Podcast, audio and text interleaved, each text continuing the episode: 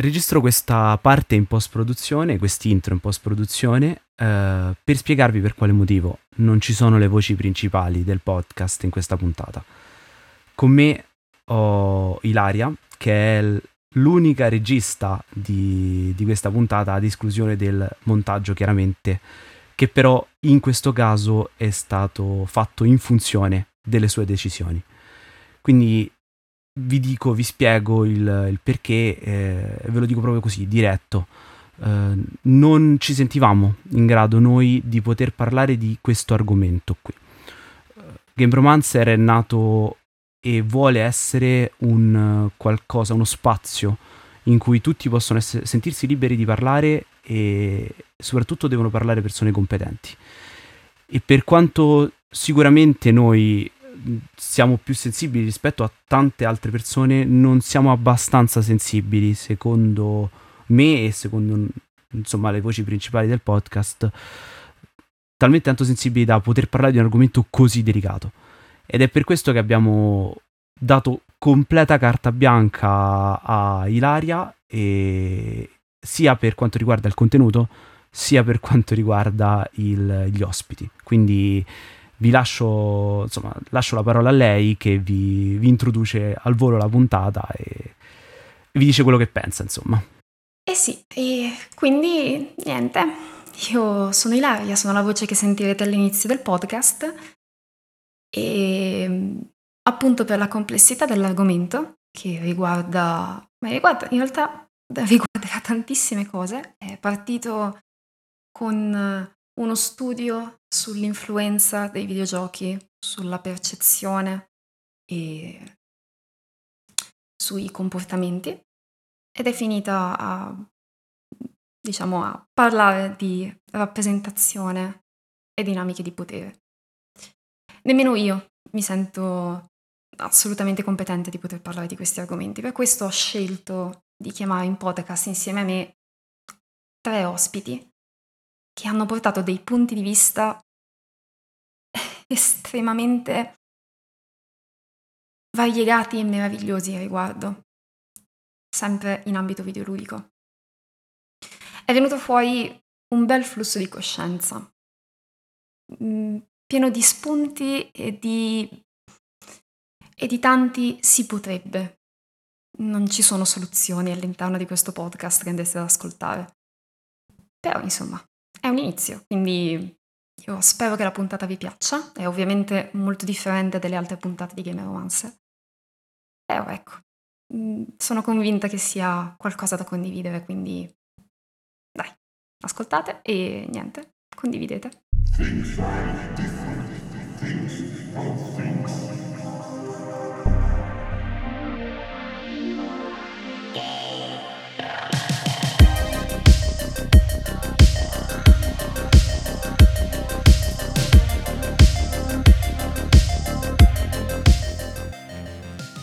Eccoci qui, senza, France- senza Francesco, senza Pietro Iacullo, la voce della ribellione, senza Calzati, senza... vabbè, tutti gli altri sottoppi da nominare. Ed eccoci qua. Allora, io sono, sono Ilaria, sono Ilaria Celli, che ogni tanto sbuco anche io fra, fra le file di Game Romance, ma mi trovate un po' di più nell'altro sito, però vabbè, ogni tanto sbuco anche di qua. Ma non sono sola, con me ho tre ospiti che come eh, tradizione di Game Romancer adesso, che me la sto qua a cantare da sola, lascio presentarsi. Quindi via a voi, alla prima che desidera presentarsi. Ciao, io sono Maura Sacca. Ehm, niente, io fondamentalmente faccio la programmatrice per um, un'azienda che non nominerò, eh, ma um, faccio Al la programmatrice... sì, faccio la programmatrice di eh, applicazioni in realtà aumentata e realtà virtuale e sono laureata in informatica con il percorso di videogame design. And that's all. Ciao a tutti, io invece sono Fabrizia Algeri, eh, sono redattrice per il Corriere della Sera e mi occupo chiaramente di videogiochi e eh, per cui sono oggi qui, ma lavoro anche all'università come ricercatrice eh, occupandomi del tema senza fare spoiler di cui parleremo oggi in qualche modo. Stiamo creando suspense. Sì, sì, sì, ci vuole un po' di suspense. ultima ma non ultima. Eh, ciao, io mi chiamo Viola, Viola Nicolucci, sono psicologa, psicoterapeuta, mi occupo dell'interazione tra psicologia e nuove tecnologie, quindi di un ambito che eh, si chiama cyberpsicologia e eh, sono arrivata ad interessarmi eh, intorno alla psicologia dei videogiochi eh, più o meno nel 2015-2016. Faccio informazione, formazione e consulenze scientifiche. Allora, eh, io non sono decisamente capace di fare la... la, la, la, la... Avete capito? Quindi faccio, insomma, Introduciamo un attimino di cosa, stiamo, di cosa vogliamo parlare, perché vi ho disturbate a tal punto da farvi venire qua. Tu non disturbi mai, la mai. Questo si dice, ma sappiamo tutti che non è vero. e siamo qui perché mh, alcune settimane fa è uscito uno studio che si interrogava eh, riguardo la possibilità dei videogiochi eh, di influenzare il comportamento, in particolar modo di aumentare il comportamento, quindi atti di misoginia e di eh, problematiche legate al rapporto con se stesse e con il corpo del, nelle giocatrici donne. Cioè, atti di misoginia nei, nei videogiocatori uomini e problemi corporei e quindi di estetica nelle videogiocatrici uscito qualche settimana fa e il, lo studio mh, si conclude semplicemente dicendo che non sono stati, non ci sono riscontri e quindi non ci sono abbastanza dati per poterlo affermare e, e via dicendo.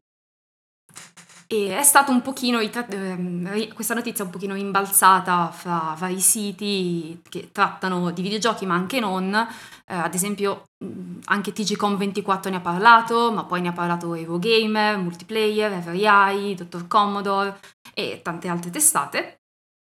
E, e niente, quindi dato che però comunque l'argomento sessualizzazione, l'argomento rappresentazione femminile e l'argomento di eh, ambiente tossico nell'ambito dei videogiochi per quanto riguarda il comportamento di una certa parte della community eh, sono una sorta di triste evergreen, quindi prendiamo un attimo lo slancio partendo da questo, partendo da questo studio e non lo so, proviamo a chiacchierarci un attimo, proviamo a vedere un attimino cosa, cosa, cosa ci porta. Cioè, tipo tu, Paura, che mi stai guardando, spaventata in questo momento.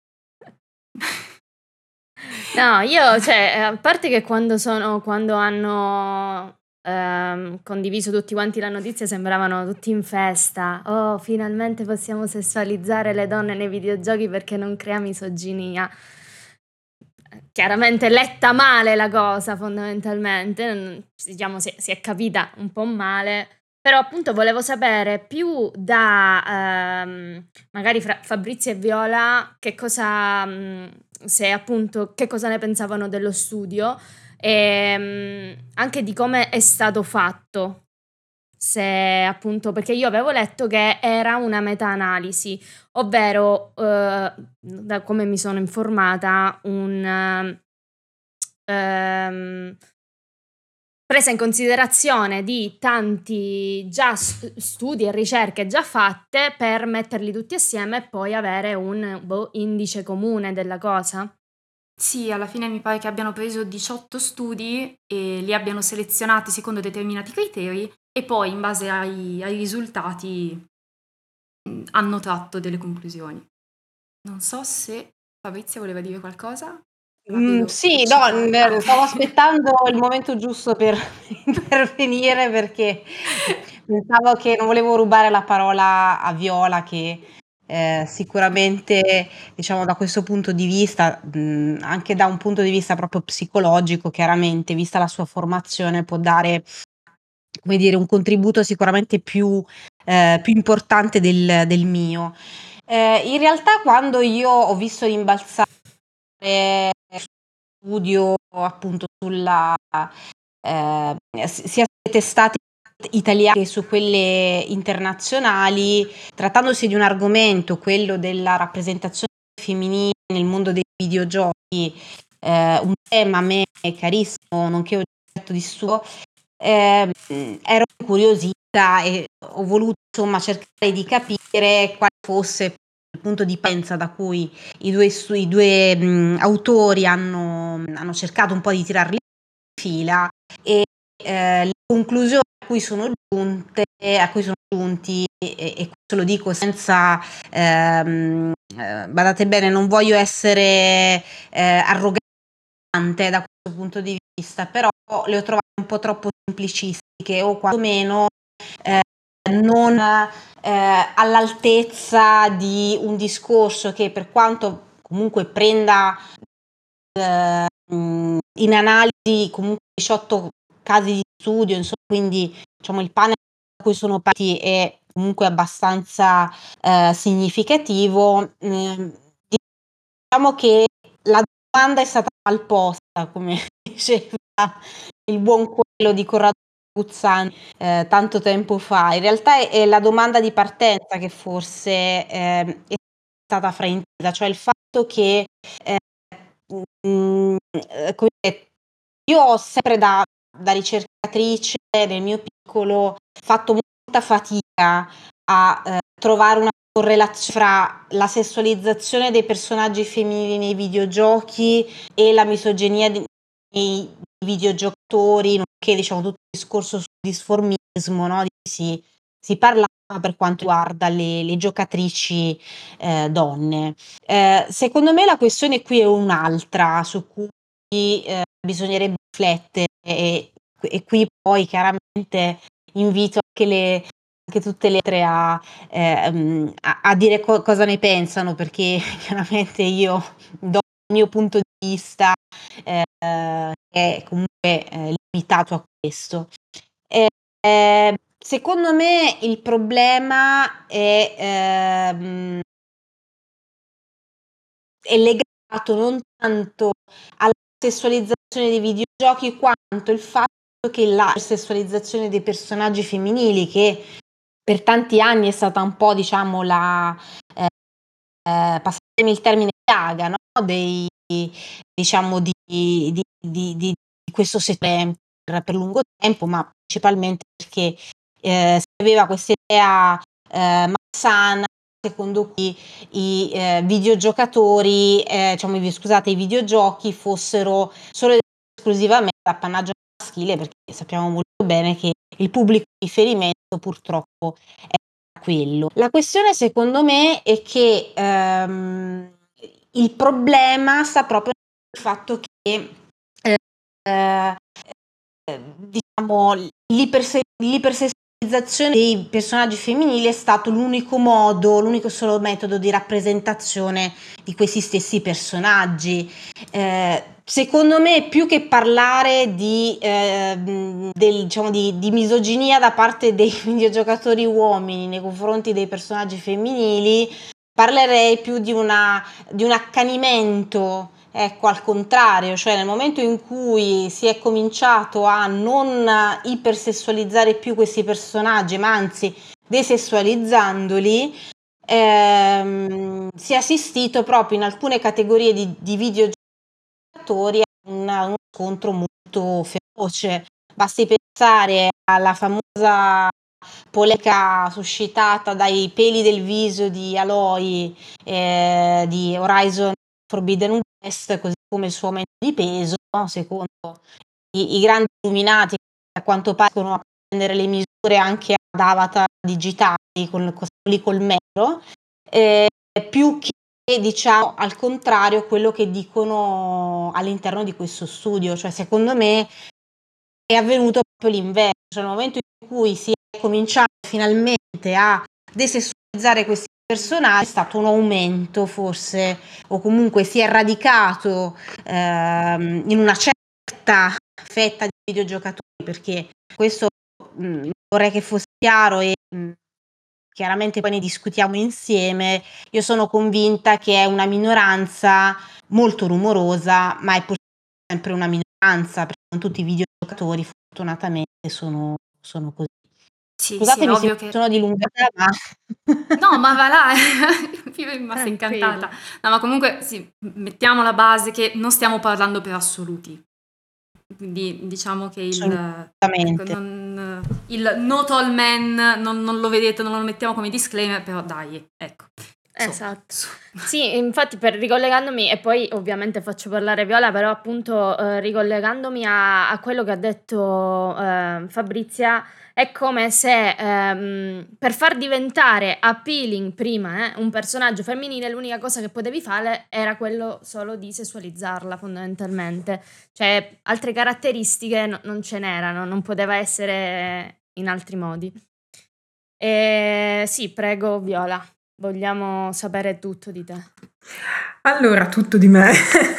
Beh, intanto partiamo eh, dalle basi, quindi um, allora intanto io non ho una grandissima game literacy perché ho cominciato tardi a videogiocare in maniera un pochino più consistente e questo secondo me ha un impatto mh, nel contributo che posso, che posso, dare in questa discussione, però ho lasciato parlare eh, Fabrizia perché so, mh, sapevo che avrebbe passato una palla interessante e quello che trovo interessante come spunto che ha introdotto lei è quello della desessualizzazione.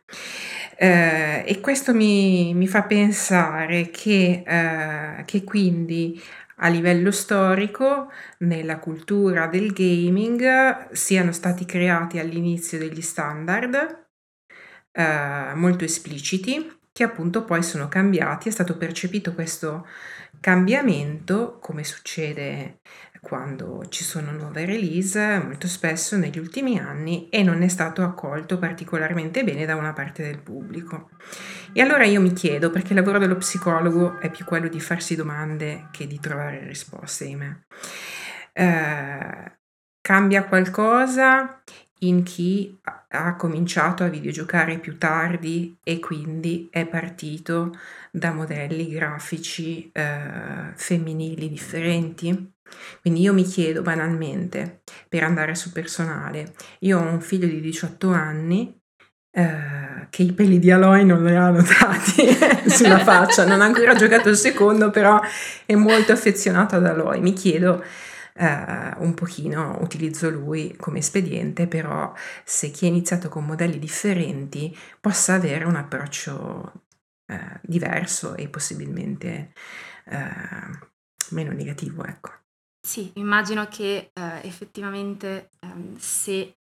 Ehm, cioè, allora, i, i, i, media sono inseriti, mm, tu ovviamente Fabri, se dico stupidaggini, mm, correggimi perché mm, di sicuro di comunicazione e di media ne sai molto più di me. tranquilla, tranquilla, non sono ancora la penna rossa. che ansia. Comunque i media diventano una sorta di rappresentazione della socialità e al tempo ste- della società e al tempo stesso finiscono per influenzarla, è una sorta di uh, scambio continuo. E um, vedo che nel momento stesso in cui si introducono delle, delle, novità, sia da un punto di vista del pensiero, dell'ideologia, della necessità, possa questa anche essere da un punto di vista di uh, marketing, perché appunto nasce questo bisogno, nasce una, um, dei punti di vista nuovi, delle coscienze differenti, allora i media si iniziano ad adeguarsi e piano piano si spera che appunto nell'adattamento, in, nei goffi adattamenti, poi in realtà ci sia effett- un'effettiva presa di, di, di, coscienza e quindi alla fine diventi, ti, ti, ti diventi la base. E mi immagino che effettivamente chi non è cresciuto con eh, le tette a punta di Lara Croft, eh, diciamo, ha un... Mm, diciamo, parte da una visione delle donne all'interno del media, de, cioè del medium, un attimino più, diciamo, realista, sia dal punto di vista fisico, ma magari anche appunto dal punto di vista umano, caratteriale, come personaggio, quindi non abbiamo più quelle eroine che in realtà sono degli eroi, ma semplicemente con un corpo femminile, e quindi insomma, Sessualizzato? Esatto, eh, o comunque se c'è un elemento di sessualizzazione è, è, è, ehm, insomma, è tematizzato, è spiegato, fa parte, ha un senso, insomma, mi immagino che comunque siano tutti elementi che, pos- che effettivamente vanno ad influire sulla crescita dell'individuo e quindi... Cioè, Guarda, io per esempio, scusate, scusate se mi permetto di entrare a gatesa, proprio in merito a quello che stavi dicendo adesso, Ilaria, ehm, a me viene sempre in mente il personaggio di Bayonetta, no? Mm, la strega no, di Nintendo, che è un cioè, personaggio guarda, che io personalmente adoro, cioè proprio è uno dei miei personaggi preferiti femminili, nonostante insomma io abbia la maglietta di Samus oggi, non si vede a chi ascolta, io sono una, diciamo, sono molto eclettica da, da, questo punto di vista, però per esempio ecco il personaggio di Bayonetta secondo me è un ottimo esempio in questa, in questa mh, logica, nel senso che pur essendo un personaggio che ehm, mm, diciamo viene sempre additato come ipersessualizzato perché chiaramente si veste di pelle, eh, è sempre molto scosciata, insomma ha una sua sessualità eh, evidente. Ci dimentichiamo però che eh, diciamo è comunque una sessualità contestualizzata, nel senso che abbiamo di fronte una strega, cioè nel senso che le streghe da sempre comunque sono collegate comunque ad un'idea forte di, ehm, di sessualizzazione ma anche di indipendenza, perché poi alla fine la cosa bella de- del suo personaggio, che poi è anche un po' il suo marchio di fabbrica, è questa sua autoironia, cioè lei è un personaggio che è consapevole di essere sessualmente appetibile. Lei ci gioca tanto su quel, su, diciamo, sul suo ruolo, ecco, anche da quel punto di vista lì. Quindi, e, e spesso viene stigmatizzata, no? Come ah, il classico personaggio orientale, eh, tutte curve e, e, quant'altro, quando invece poi si perde di vista il, diciamo, l'obiettivo, quello che è la caratterizzazione del suo personaggio, che secondo me è molto forte. Io diciamo, non sono, non appartengo a quella scuola di pensiero secondo cui i personaggi femminili debbano essere eh, eterei o eh, come dire ehm, monotematici o comunque piatti. Cioè la fortuna è che come nei film, come nei, nei libri, come nelle serie televisive esistono personaggi a tutto tondo che possono essere, che hanno diverse personalità, io penso che anche nei videogiochi bisogna lavorare in questa direzione.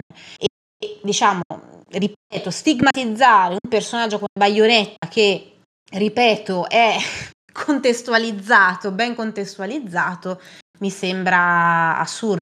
Quindi è vero, eh, l'ipersessualizzazione è errata, cioè nel senso è, è, oramai più che errata direi che è antiquata, oramai anche per il tipo di, eh, diciamo, di offerta eh, contenutistica che abbiamo dei personaggi, delle storie che possiamo vivere nei videogiochi, però non, non bisogna neanche eccessivamente demoni, demo, demonizzarla, scusate, ecco, e quindi diciamo, so che sembra un controsenso con quello che, che, dicevo prima, ma ripeto, secondo me bisogna ricordarsi anche di, di questi aspetti. Vedevo che Maura voleva sì, intervenire, sì, quindi scusami se Io, mi sono dilungata. Ma no, assolutamente. Eh, sono totalmente d'accordo con te e proprio ne stavo, parlando, ne stavo parlando oggi anche perché Bayonetta l'ho iniziato questo weekend perché non l'avevo mai giocato, my bad. Ehm, e perché l'avevo ricominciato a giocare, eh, ho deciso di iniziarlo a giocare perché appunto è uscita la notizia che eh, in Bayonetta 3 ci sarà la possibilità di coprirla, di avere una modalità in cui si copre e a me questa cosa ha fatto uscire fuori di testa. Appunto, sia per eh, tutto... Mi ha fatto impazzire perché comunque, ok, il fisico di Bayonetta eh, rientra chiaramente totalmente nelle alte vette degli standard appunto di bellezza accettati dalla società. Però, cioè, il suo corpo io non lo vedo ipersessualizzato eh, non ai livelli di tettone enormi, culo enorme, è un corpo sicuramente negli standard di bellezza filiformi eh, della società, però non lo vedo ipersessualizzato.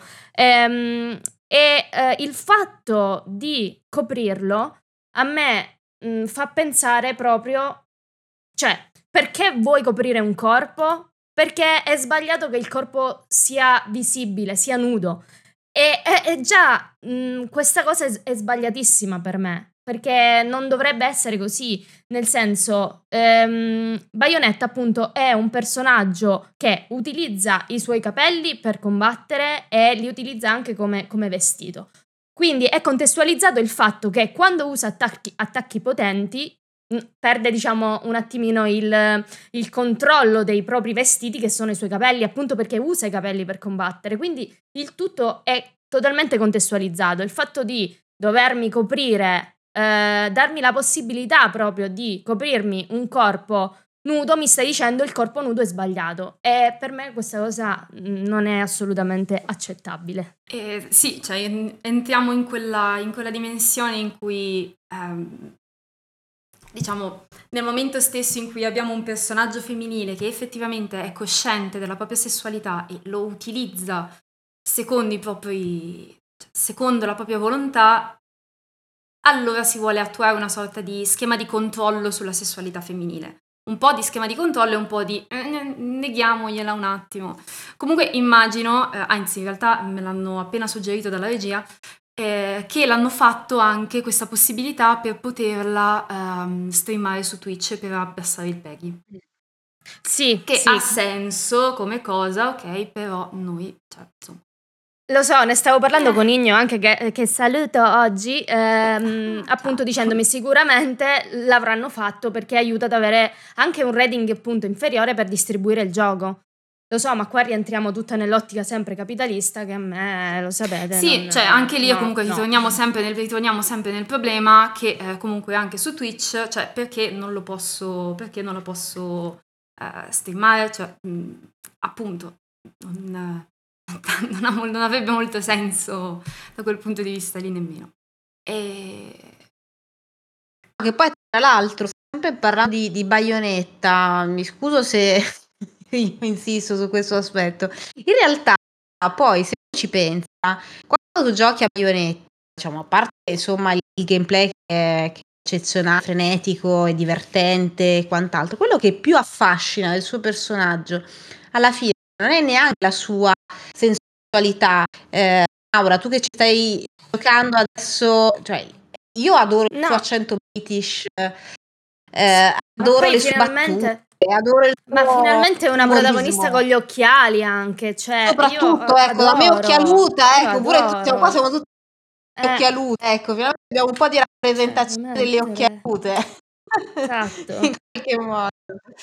Ma poi una cosa bellissima, eh, o comunque appunto che mm, eh, appunto abbiamo detto prima, è anche il fatto che eh, i personaggi di NPC, comunque i personaggi attorno a lei, non la vedono sessualizzata, cioè non la trattano in modo sessualizzante, cioè non la vedono, cioè hanno appunto come appunto mi suggeriva oggi Igno che lui è super fan, quindi sarà super contento che stiamo parlando di lei. eh, e, ehm, i personaggi hanno o paura di lei oppure la rispettano, cioè non la vedono come un oggetto da scoparsi fondamentalmente. Non viene mai, per quanto sicuramente avrà comunque, ehm, ha secondo me delle scene abbastanza fatte con il male gaze, quindi magari un po' la telecamerina che passa mh, mm, sulle chiappe e queste cosine così, però va bene. Appunto, è contestualizzato, però, cioè, non lo trovo cioè, per me la sessualizzazione molto spesso avviene anche da, chiaramente dallo sguardo, da chi la sessualizza. Infatti, ehm, è, ci sono dei rumori in cui quando è uscito un hentai su Bayonetta, anche l'autore comunque si è, si è incazzato perché fa, non, non, la volevo vedere in quel modo. Sì, poi c'è tutta la. Qui, qui entriamo tut... nel, nel, macro discorso del, del gioco di sguardi, no? Cioè che comunque alla fine c'è una telecamera, quindi c'è qualcuno che sta pilotando, cioè c'è lo sguardo di qualcuno che sta pilotando il tuo sguardo fatto apposta per te e quindi insomma eh, c'è tutto quel meccanismo di filtraggio, sì, quel, quel fantastico mondo che appunto è il male gaze, appunto è appunto per chi non lo sa, appunto è il, lo sguardo maschile ed è veicolato dalla telecamera. Nel mondo dei videogiochi c'è, non solo nelle cutscene, eh, può essere anche tranquillamente anche del, nella sequenza di gioco, perché può anche sembrare di essere autonomi con, con la telecamera. In realtà qualunque cosa voi state vedendo in quel momento, per quanto la telecamera possa essere libera, c'è comunque qualcuno che ha dato dei paletti a quella telecamera e ha detto no, tu in questa sezione tu vedi questo, io ti sto dicendo che tu vedi questo in questo determinato ordine. Quindi non c'è mai la totale eh, libertà del poter interpretare qualcosa, c'è sempre un elemento di estremo filtraggio. E, e quindi questo avviene anche appunto, cioè, poi particolarmente nelle cutscene, poi anche Bayonetta che ammicca anche al, al giocatore e, e vabbè, ci sono quei, ci sono quei momenti lì.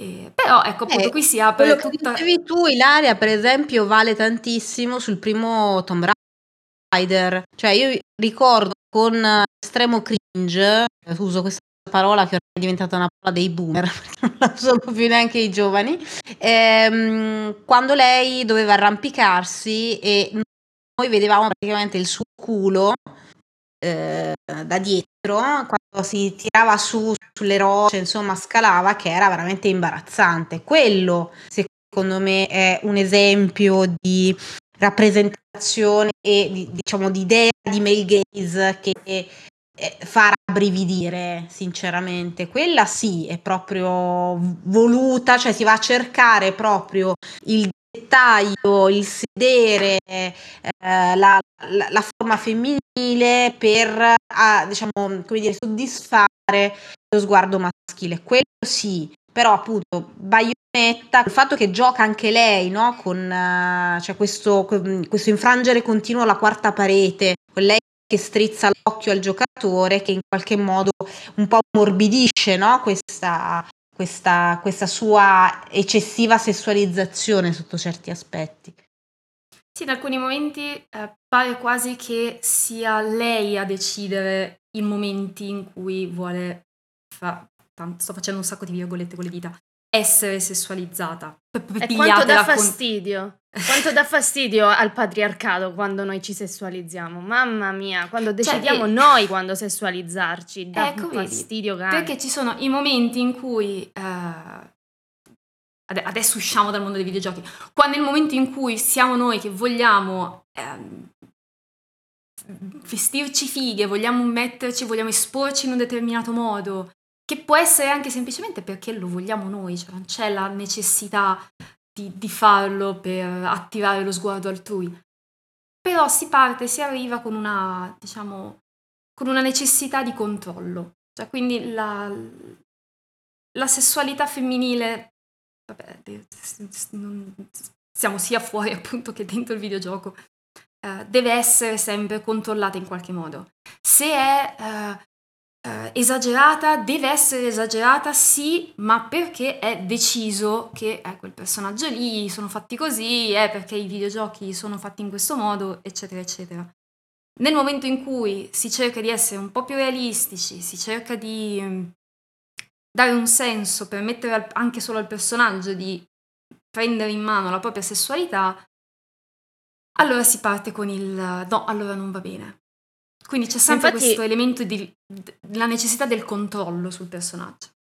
Infatti una cosa più che altro su cui mi piacerebbe dibattere è non tanto, appunto, parlo di Bayonetta, ma posso parlare di tantissime altre personaggi di videogiochi, personaggi ovviamente donne, eh, non tanto sul corpo, di, cioè proprio sul corpo che stiamo sessualizzando e che continuiamo a sessualizzare, perché continuiamo a sessualizzare solo ed esclusivamente un corpo? Perché io non trovo appunto, poi okay, chiaramente eh, dibattiamone, parliamone, la, sessu- eh, la sessualizzazione come una cosa fondamentalmente è sempre sbagliata, ovviamente. Però perché continuiamo a sessualizzare solo ed esclusivamente un tipo di corpo? È quello, secondo me, la cosa su cui più che altro mh, dovremmo anche cercare di, di, di concentrarci, no? Magari se iniziassimo a mostrare e rappresentare anche in modo sexy, sessualizzato, come lo vogliamo chiamare, altri tipi di corpi, non ci sarebbe più quel, quel feticismo che ti porta a sessualizzare solo un tipo di corpo e magari a, eh, a poi arrivare all'ipersessualizzazione, eccetera, eccetera. Non lo so, e io, io la butto lì. Sì, no, questo immagino sia anche dovuto da una questione di rappresentazioni, perché se la, la tipologia rappresentata è sempre ristretta in un determinato ambito, non, sia nei videogiochi, ma questo anche nel uh, serie tv, film, eccetera, eccetera, è, è, ovvio che alla fine si finisce sempre per... Puoi anche vedere alcune cose, alcuni elementi sempre ristretti a una determinata fascia di individui. Quindi il problema sia anche lì. E Viola! Dopo aver capito che devi far giocare a baionetta tuo figlio. Mm-hmm, ma voglio giocarlo anch'io a questo punto. Beh, quello assolutamente. Giocaci perché è divertentissimo. Viola. Ti diverti come una matta. Non so, riguardo la questione del... Um, della sessualizzazione del corpo femminile e del, diciamo, il, non lo so, qualche de, della, dell'elemento del controllo, del potere, che poi mh, mh, abbiamo cominciato questo flusso di coscienza che sono venute fuori 50 cose tutte insieme, quindi saranno mm-hmm. stati 15 minuti estremamente caotici, ma nella nostra testa avevano un senso. E non lo so, dal non tuo so. punto di vista. Nel, mi sto chiedendo uh, se uh, viene da associare eh, la sessualizzazione all'interno dei medium, ehm, del medium dei videogiochi a ehm, la commercializzazione, quindi la promozione delle vendite rispetto ad un esercizio di autodeterminazione quando sono io a decidere di rappresentarmi e di espormi in un certo modo, lì la vedo più come una sensualizzazione. Mm-hmm. Non so se i termini sono corretti, eh, però... Eh... Sì, no, ci sta assolutamente. Il, sì, tutto il concetto del, uh, del marketing, anche lì poi ne, si apre un altro fantastico, si apre un altro fantastico mondo.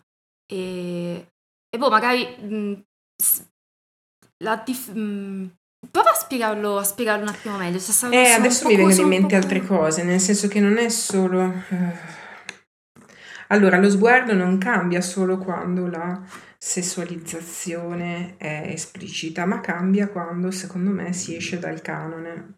Um, sto andando a braccio. No, no, Mi stanno venendo in mente uh, videogiochi in cui nelle nuove edizioni magari i personaggi sono un pochino più realistici e quindi uh, rappresentati um, con una, gra- con una femminilità diversa, ecco, non te lo so spiegare diverso. Sto pensando a come è cambiata Ellie, per esempio, con la crescita. Sì.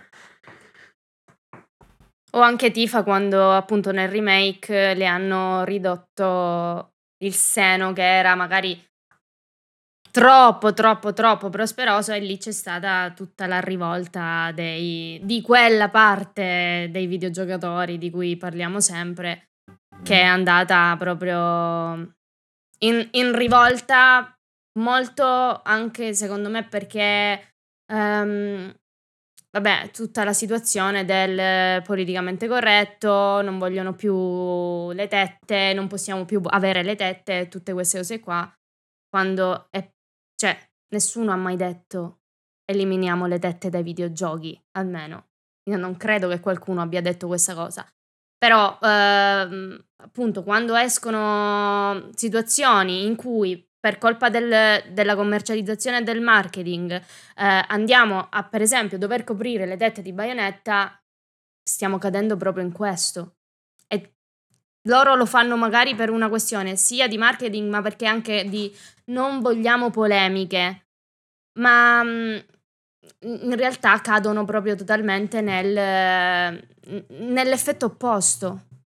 che è coprire eh, le, mm, coprire le forme femminili e dare quindi eh, adito a proprio quella parte lì di, ehm, di, videogiocatori che supportano questa tesi qua che vogliamo togliere le tette dai videogiochi. Ma infatti guarda, in questa, mm, in questa logica, eh, un'operazione che io ho trovato po' diciamo fine a se stessa è quella che ha fatto Crystal Dynamics con il reboot della serie di Tomb Raider, no? che secondo me eh, un po' forse si colloca all'interno di questa mh, operazione di marchettara, mh, uso le virgolette, di cui si, si, è parlato finora. Cioè mi spiego meglio. Ehm, se da un lato insomma è incommiabile l'idea di diciamo rendere umana, più umana Lara Croft, no? di cui si parlava prima, non ha più le tette a punta, non ha più questi pantaloncini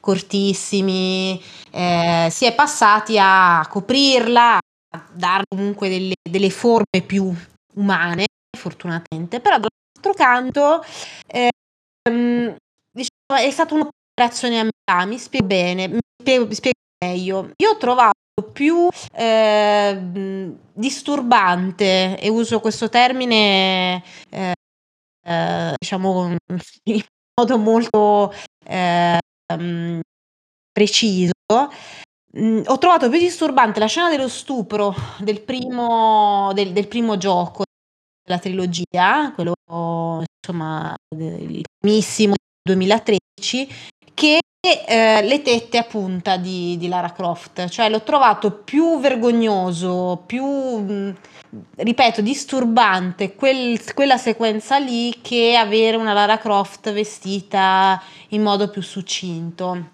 Cioè, quando si fanno questi tipi di operazioni, che poi hanno le loro motivazioni, insomma, marchettare, di, di scrittura, quello che volete, Mhmm, devono essere sempre fatte con un secondo me con un certo criterio, cioè, ehm, non basta ripulirsi la coscienza, ehm, diciamo rendendo umani più umani questi personaggi, bisogna anche dargli una dire, una conformità a anche a livello psicologico. Io non so, mhmm, questo su questo chiaramente poi chiamerò in ballo Viola che ne sa più di più di me da da questo punto di vista, come profilo proprio psicologico dei personaggi, perché non basta solo la parte estetica, cioè lavorare solo sulla parte estetica di questi personaggi femminili, ma anche eh, dare loro delle, delle motivazioni. La Lara Croft che noi vediamo in questa trilogia non è una Lara Croft positiva, cioè, secondo me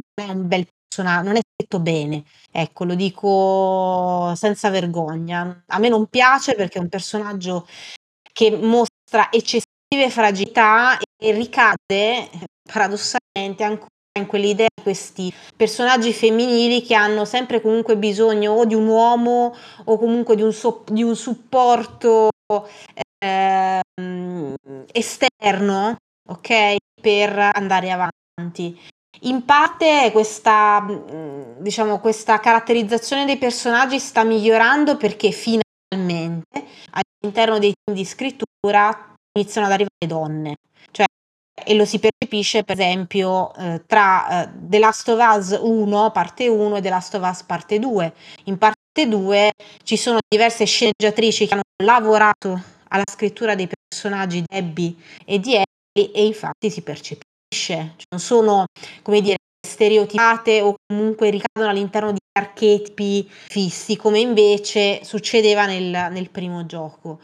Quindi e qui chiudo, zittisco, lo giuro, secondo me diciamo, il lavoro sui personaggi femminili per far sì che queste rappresentazioni siano quante più autentiche possibili non passano solo ed esclusivamente attraverso un lavoro sull'estetica di questi personaggi, ma deve passare necessariamente anche per una loro scrittura autentica, più precisa, più attenta, più studiata e che può essere possibile solo ed esclusivamente, scusatemi, so che è una banalità, ma coinvolgendo donne o comunque persone che sono all'interno di queste, di queste dinamiche per uh, dare loro una, una maggiore autenticità. Un female gaze, esatto, per la prima volta Che finalmente. c'è, che c'è.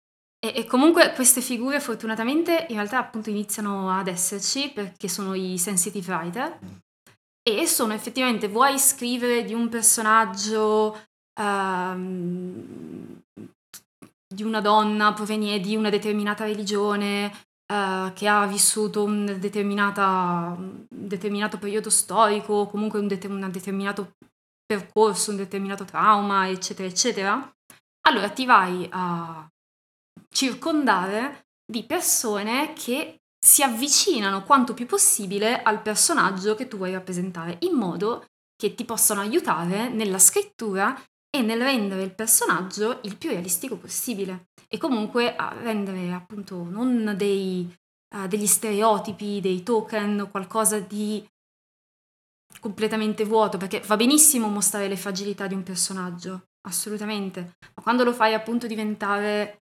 l'unica cosa che ha al di fuori del, del, del mondo e anche al di fuori del, eventualmente anche del, del fine con cui il personaggio si muove, mi sembra quasi una, una, un contentino quasi anche per il giocatore, per dire guarda, non, non va avanti neanche se non, se non, sei tu a muoverla tra poco.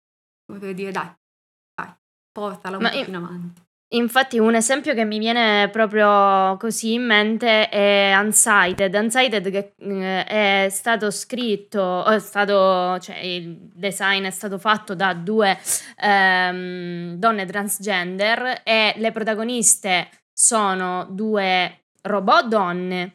Però, cioè, proprio, chiaramente sì, sono dei robot, ma sono palesemente, diciamo, mm, socializzate, ecco, come donne. E, mm, e la cosa che mi è piaciuta tantissimo quando l'ho giocato è stato proprio il fatto che lei, la, la protagonista, eh, Alma, era, è una guerriera, è forte, è, mm, ammazza robot e mostri e tutto, ma allo stesso tempo è innamorata della sua compagna, cerca la sua compagna e ha tantissimi anche momenti di, di fragilità. Cioè, di, piange perché gli manca la sua compagna, eh, mm, piange per eh, la situazione. Cioè, il fatto di avere entrambe, eh, entrambe le emozioni, diciamo, la forza da un lato, perché questa ti sta ammazzando tutti i mostri che incontra eh, nel suo cammino, e il fatto comunque di avere una, mm, una, una fragilità e di essere triste fa capire che è un personaggio a tutto tondo e viene da una rappresentazione fatta dalle persone che l'hanno creata, fondamentalmente. Ma ci basta una realtà eh, in cui abbiamo sensitive writers eh, trans che magari scrivono personaggi trans, eh, autrici donne che scrivono personaggi femminili. Eh, questo ehm, soddisfa tutte le nostre aspettative o manca qualche cosa? Perché secondo me manca qualche cosa, almeno nella mia percezione continuano a mancare dei sensitive writer uomini che rappresentano gli uomini con le loro vulnerabilità, perché continuiamo a parlare di fragilità, però sono due cose un pochino diverse. Eh, la principessa Peach la vedo di più come una- un personaggio rappresentato come fragile, diverso è se un personaggio forte ha dei momenti di eh, umanità. Vero, è vero. Eh, però dai, da un certo punto di vista io penso a- a- all'evoluzione di Kratos, no? Di God of War, cioè da, da- da dove siamo partiti a dove siamo arrivati. È un personaggio che eh, nei primi giochi era una macchina da guerra in tutti i sensi. Non aveva, era, bi- era bidimensionale, non, non aveva uno spessore psicologico. Scusa se uso questo termine psicologico a, a caso, Viola, scusami. Però era per, per, diciamo, per, per riuscire a inquadrare meglio il discorso. Cioè, quello che dicevi tu, per esempio, sulla vulnerabilità nel, nel, nel primo gioco del reboot, questo, il God of War che è uscito nel 2018-2017, adesso non ricordo, in realtà ci mostra, diciamo, ci mostra che eh, una narrazione delle, vulne- delle vulnerabilità maschili è è possibile, nel senso che noi vediamo è auspicabile. Eh, eh? Esatto, ci serve, ci è serve. auspicabile, ma anche per i ragazzi e gli uomini. Ce ne, ce ne, siano di, di, altri giochi così, cioè un personaggio che comunque pur avendo un suo background storico, avendo diciamo un suo, eh, un suo passato, eh, eccetera, è comunque un personaggio che eh, di fronte a un figlio adolescente o comunque preadolescente mostra delle eh, diciamo si sente in qualche modo eh, inadeguato no? un po' come penso tutti i genitori quando hanno a che fare con, uh, con, con un figlio no? non sanno se stanno facendo bene se stanno facendo male e questo secondo me è un, è un bel messaggio che, passa. Quindi speriamo che ci siano tanti al, tante altre rappresentazioni maschili, femminili, trans, qualsiasi tipo di, di, di, di diciamo, di identità di genere si voglia rappresentare venga fatto in modo preciso, autentico, ma eh, in modo appunto eh, mostrando tutti i lati, non solo quelli appunto eh, forti, ma anche quelli deboli. Ecco, io vorrei lavorare, cioè la, il, mio, diciamo, il mio mondo ideale è quello in cui i personaggi hanno sia delle vulnerabilità più che fragilità, come diceva giustamente Viola, ma eh, che siano però vulnerabilità autentiche, non per, diciamo, depauperare un personaggio, ecco. Sì. Sì, non stereotipate. Pensato, non stereotipate, sì.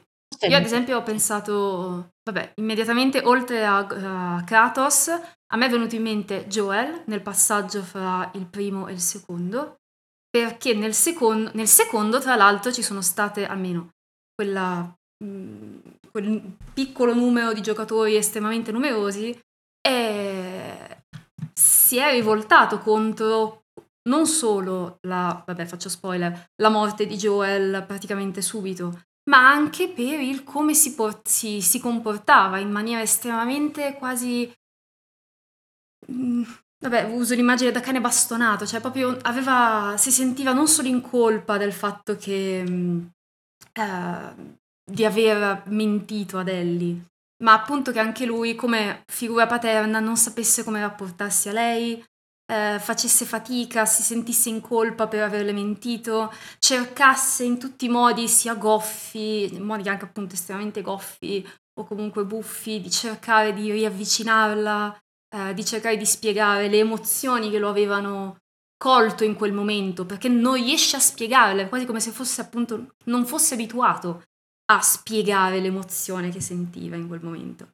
E poi vabbè, mi è venuto in mente Death Stranding, perché Death Stranding l'ho visto come un enorme insieme di, eh, di vulnerabilità.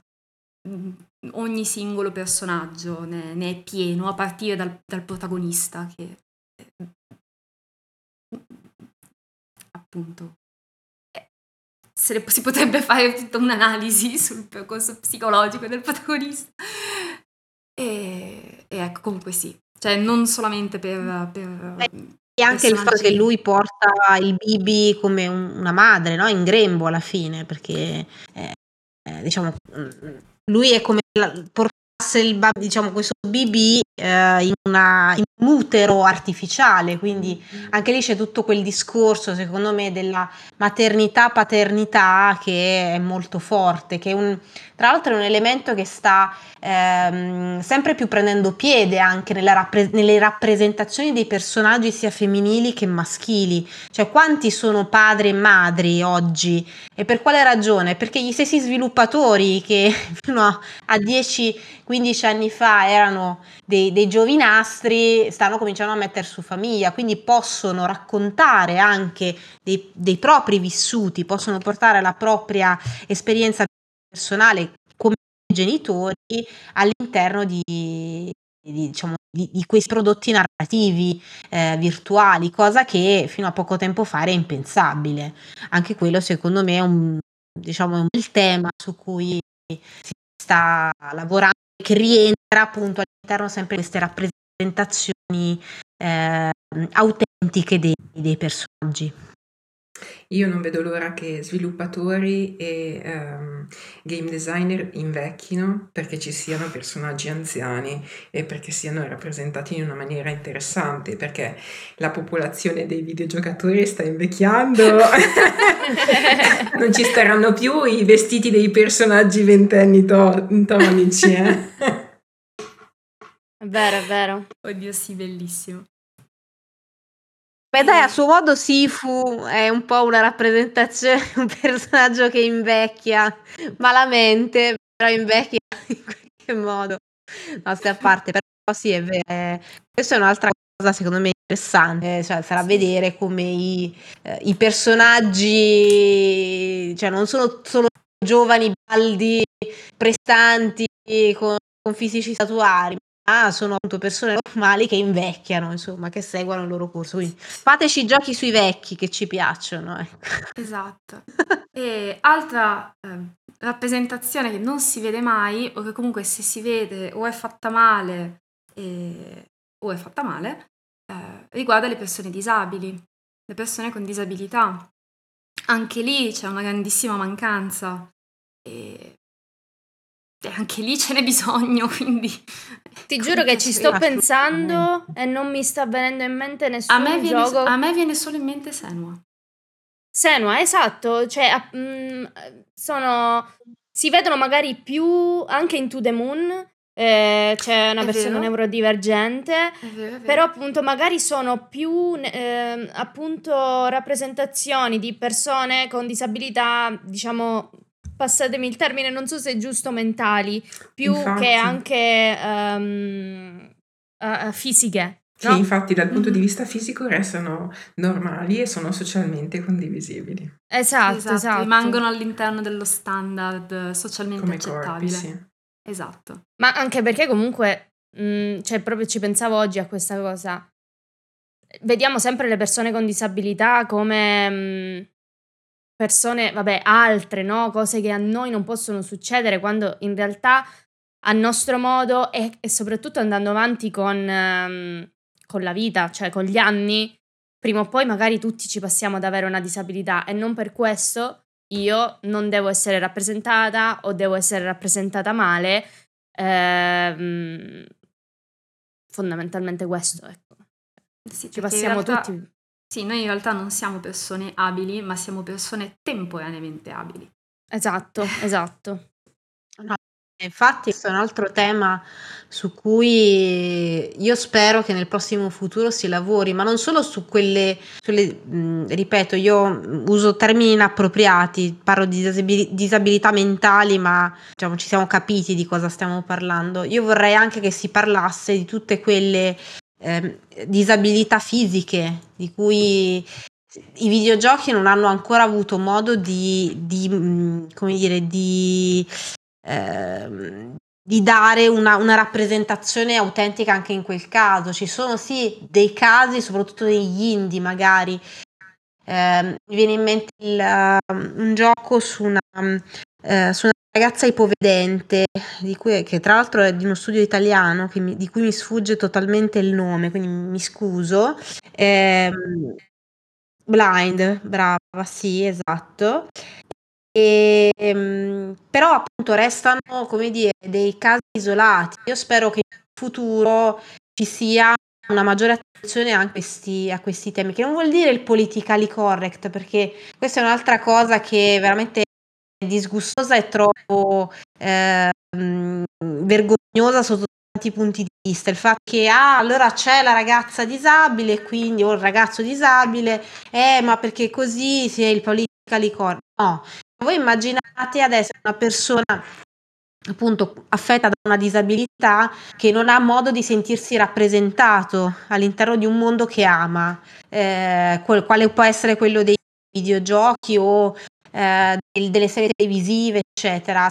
Bisogna lavorare in questa direzione, quindi mi auspico che eh, diciamo, i, gli sviluppatori, eh, soprattutto le nuove leve, diano maggiore spazio proprio a questo, a questo tipo di narrazione, perché i tempi sono maturi, ecco, direi, Era, lo erano già da, da, diverso tempo, adesso è giunto il momento di, di far fruttare ecco, questa, questa Io penso opportunità. che il videogioco sia utile per sperimentare realtà eh, diverse, come può essere quella del- di un disturbo mentale, come è stato nel caso di Hellblade, oppure come potrebbe essere una disabilità eh, motoria, cioè sperimentarla per chi vive una condizione diversa, oltre al discorso di sentirsi eh, rappresentati se invece si vive in una di queste situazioni in maniera permanente oppure temporanea. Ehm, continuo ad avere in mente ehm, la storia di Mats, che Mats era un ragazzo che aveva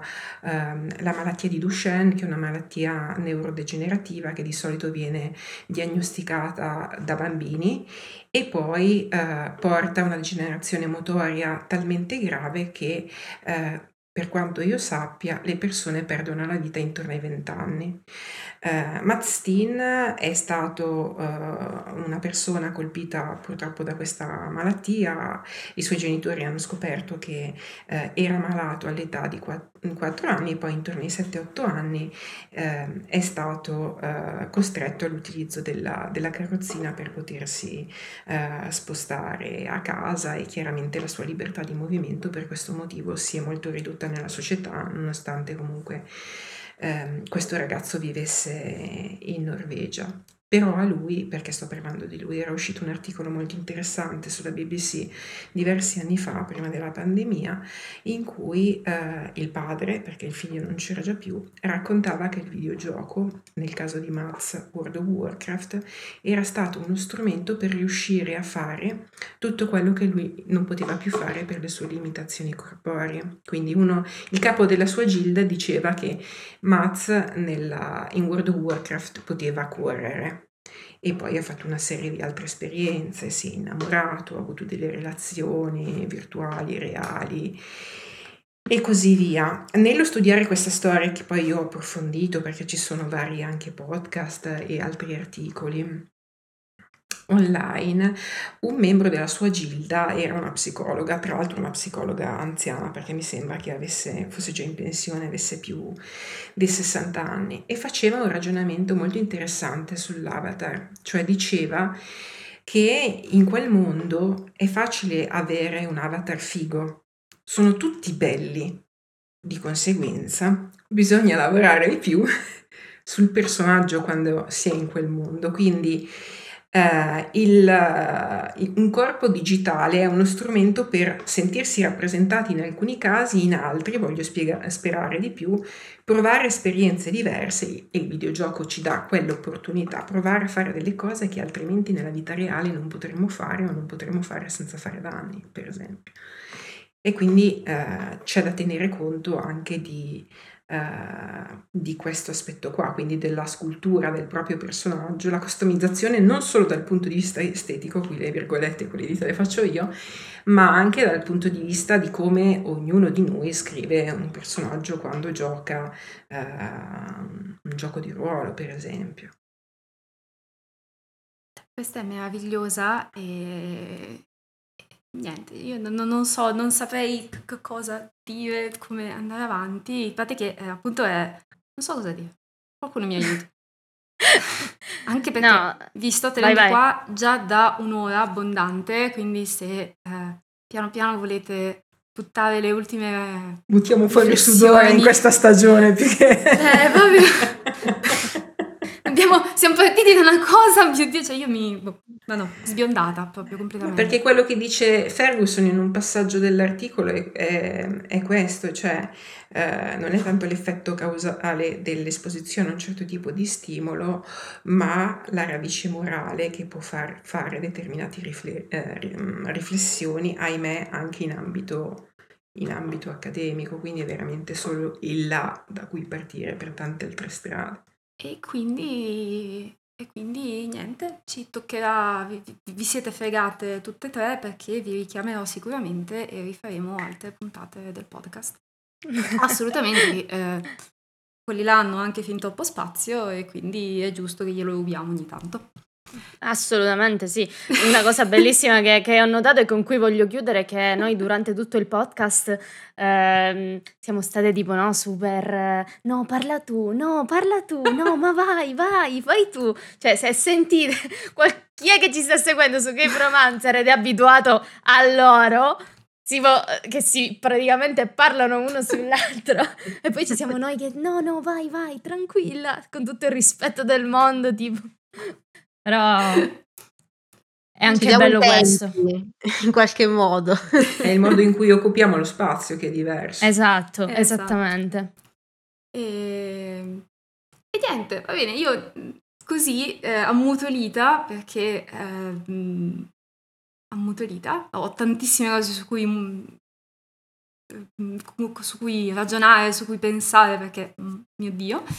E niente, vi ringrazio, vi ringrazio ancora. Se rifacciamo un altro giro di, di, di, di non di presentazione, ma insomma di, di, chiusura, non so se volete dire dove vi possono trovare, gli ultimi studi o se solo volete dire ciao. Stesso ordine dell'inizio, così non ci sono A ricordarselo! che erano Maura, Fabrizia e Viola. No, a me potete trovarmi con, uh, su Instagram, io solo quello. A volte tiro giù bestemmioni in, uh, su, su, sulle grandissime notizie che escono riguardo ai videogiochi con Maura trattino basso sacca. Ma perché frequenti me e quelli di Game Romance? Esattamente. No, no, in realtà vi ho trovato come la mia anima gemella. Eh, io già da tanto. Guarda come adulcora la cosa. Lo apprezziamo. Sì. No, io vabbè, volevo in primo luogo ringraziare la per l'invito e i ragazzi di Game Romancer che, che ci hanno dato questo spazio. Ringrazio anche a Maura e Viola perché è stato un incontro molto formativo perché eh, confrontarsi con eh, diciamo altre professioniste che hanno background differenti secondo me è, è fondamentale per riflettere su un tema che può essere veramente eh, eh, toccato da diverse popolazioni e questo flusso di coscienza in qualche modo ce l'ha, ce l'ha dimostrato. E quindi volevo ringraziare tutte e tre per, uh, per questa bella chiacchierata e, e spero di eh, rivederci presto, di risentirci presto e, e se volete eh, trovarmi o su Facebook o su, cioè su, Facebook chiaramente nome e cognome, su Instagram che è l'altro social che uso soprattutto per categgiare come buona parte di noi, soprattutto per fare storie violente, nel senso che quando mi arrabbio, soprattutto su temi come questi, mi, mi lancio sulle storie di Instagram, il, il, contatto, il contatto goccia di ruggine, quindi se volete seguirmi io sono, sono lì. Grazie ancora per l'invito. Grazie anche da parte mia e sono anch'io su Instagram eh, molto semplicemente col mio nome e cognome, Viola Nicolucci e anche su Twitter stessa cosa. Utilizzo anche Facebook, ma lì i messaggi esterni che mi arrivano, se il primo contatto è attraverso un messaggio, spesso me lo perdo e quindi è, è un peccato, sono più raggiungibili attraverso gli altri. E niente, quindi... Boh. Alla prossima. Ciao. Alla prossima ciao. Ciao a tutti, grazie.